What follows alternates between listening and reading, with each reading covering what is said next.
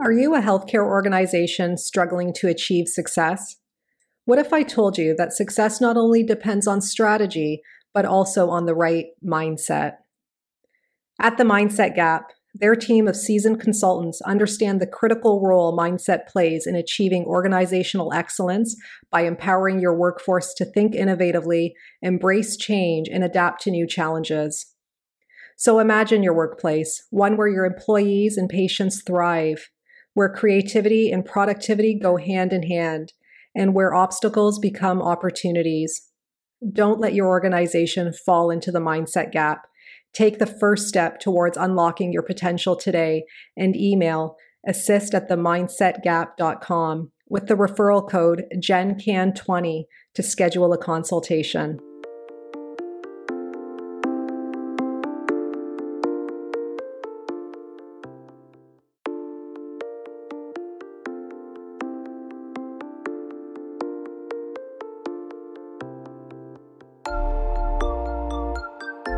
Welcome to the Healthcare Provider Happy Hour. This is a safe space where we invite healthcare providers to unapologetically be themselves after the working day.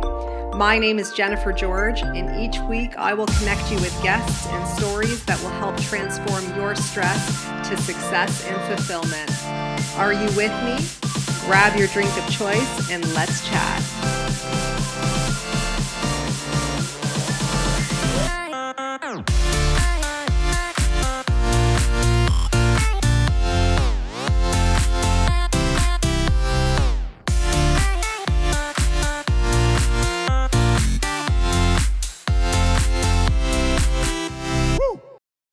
Hey guys, welcome to the Healthcare Provider Happy Hour. I'm your host, Jennifer George, and I'm joining you this morning with Amped NOx. So, Amped NOx is a shot, um, it's a garden blend of nitric oxide contents like beet juice and I've been using Isagenix products for years, and they've never failed me. They've only helped me in many different ways. So, um, especially their performance line. So, this is one of their performance products that's used for endurance type activities to help with stamina. So, highly recommended. If you want to know more about it, just reach out to me and we can chat about the products if you'd like. But let's talk more about you. Let's talk about emotional well being, emotional awareness. Let's talk about um, sitting with our emotions in order to lead to change that's more positive in the long run. So, depending on how you grew up or how you were conditioned, so whether it was the influence of your family, the influence of your social circles, the influence of your education, you know, we all handle emotional feelings differently. So, for some people, just don't talk about them, right?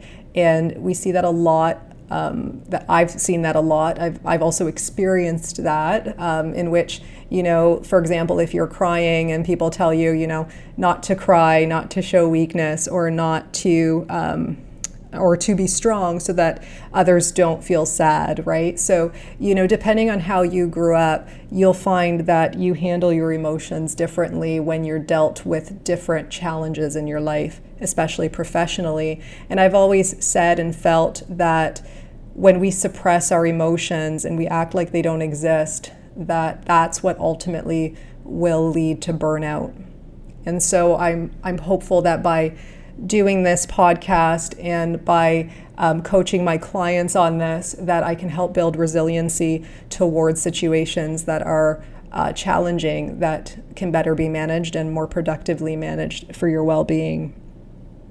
So when I think about um, sitting with emotions and understanding them and becoming more aware of them, I always think about the outside looking in rather than the inside looking out. Oftentimes, there's a circumstance that happens that leads to a thought and uh, then the thought leads to you know your feeling and your feeling leads to your decisions and your reactions to them right so for example one of the things that you can ask yourself first and foremost is what is the conflict at hand? What is the stressor? What is the situation? What has um, got me to feeling this way? So, for example, perhaps you walked into work one day and a new policy was put in place and you had no say in it. It was just being implemented and you were just to execute it. So perhaps in that case, you know, that was the event, the greater situation. And then you might ask yourself, well, what am I feeling now as a result of this?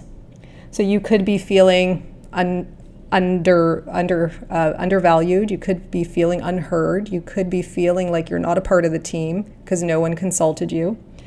And then you might ask yourself, well, how do you feel because of what you're feeling? And you might start to find that you feel disempowered or powerless. And that could then cause you to, to ask yourself, well, you know, that's the way I feel, but why do I feel this way? Because some people might act differently, right? You might even just look around and see that your colleagues react very differently to the way you feel. So you might be wondering, well, why do I feel disempowered? Why do I feel powerless here? And that stems back to, well, maybe because, you know, I, I felt like I was a more important part of the team than I seemed to be, right? You're led to believe something, and um, now you were kind of let down by that. The next question you could ask yourself well, where did I learn to feel this way?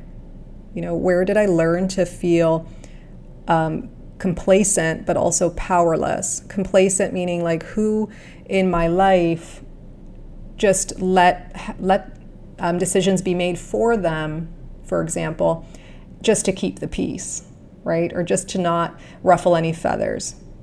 Because by you not speaking up, by you not saying how you felt about the policy, even if you had no control over it, right? Even but even just to voice it, you know, that basically disempowers you, right? It makes you more complacent. So where did you learn to react the way maybe you did? Another interesting thing to ask yourself, I often find um, in life, we're either, and I've said this before in other podcasts, you know, it, are you moving towards something pleasurable or are you moving away from something painful? And that's kind of the, the harmony of life, right? We're always in limbo doing this. And so, a question you could ask yourself, and it's kind of an interesting one, is well, what, what pleasure, or what security, or what safety um, does this bring me, this feeling bring me of powerlessness, feeling disempowered? It could be that um, you might be resistant to change, right? It could be that you're not very adaptable. And so by holding on to the fact that you had no say, might, um, might make you feel better about that. The other thing, too, and you've heard this phrase many times, is that misery loves company. So if you already work in a toxic work environment, where everybody seems to be kind of negative and that seems to be what connects people and the focus of conversations, then you know you might just fall into that pattern. And that's the other thing is, you know, if it's a if it's a circumstance, that's one thing, but if it becomes more of a pattern that you're noticing about yourself, then you definitely want to tap into it and ask yourself some of these questions. And finally, you know, what pain do I feel if I stop this pattern if I stopped it. And this is an interesting one because sometimes I find that um, when we when we want to sit where we are, which is kind of a negative feeling, and we, we don't we don't want to be there, but we're safe there for some reason. The pain that you can feel in this circumstance might be that you're afraid of growth. Maybe that it, it would take you to a whole other level that you didn't even know you had the potential to be at, or that you didn't even realize you had value in. So it could it could trigger um, feelings of fear, right? Feelings of fear of failure, feelings of fear of success, feelings of fear of change, right? Um, so those are some questions that I ask myself. Um, not necessarily always in that forum, but I always start with the event that happened, and then I just keep going deeper and deeper. Like growing up, I was always the why girl people always tease me because they'll be like, oh, okay, Jen's going to ask why. And, uh, you know, again, back then I used to think that was a negative thing, but now I realize that it's, it's one of my gifts. And some people will say that, you know, to ask people why they feel the way they feel can be offensive. Um, but I totally disagree because it just depends on why you're asking it and how you're asking it. To me, asking why until you get to the core of an issue is valuable. It's it's explorative. It's chasing curiosity. And there's no black and white, there's no right or wrong. It's allowing people to feel however they feel and to understand why they feel the way they feel. And the purpose of doing all of this is so that we don't continue to let things that disempower us, things that make us fearful or anxious or overwhelmed, continue to show up in our lives.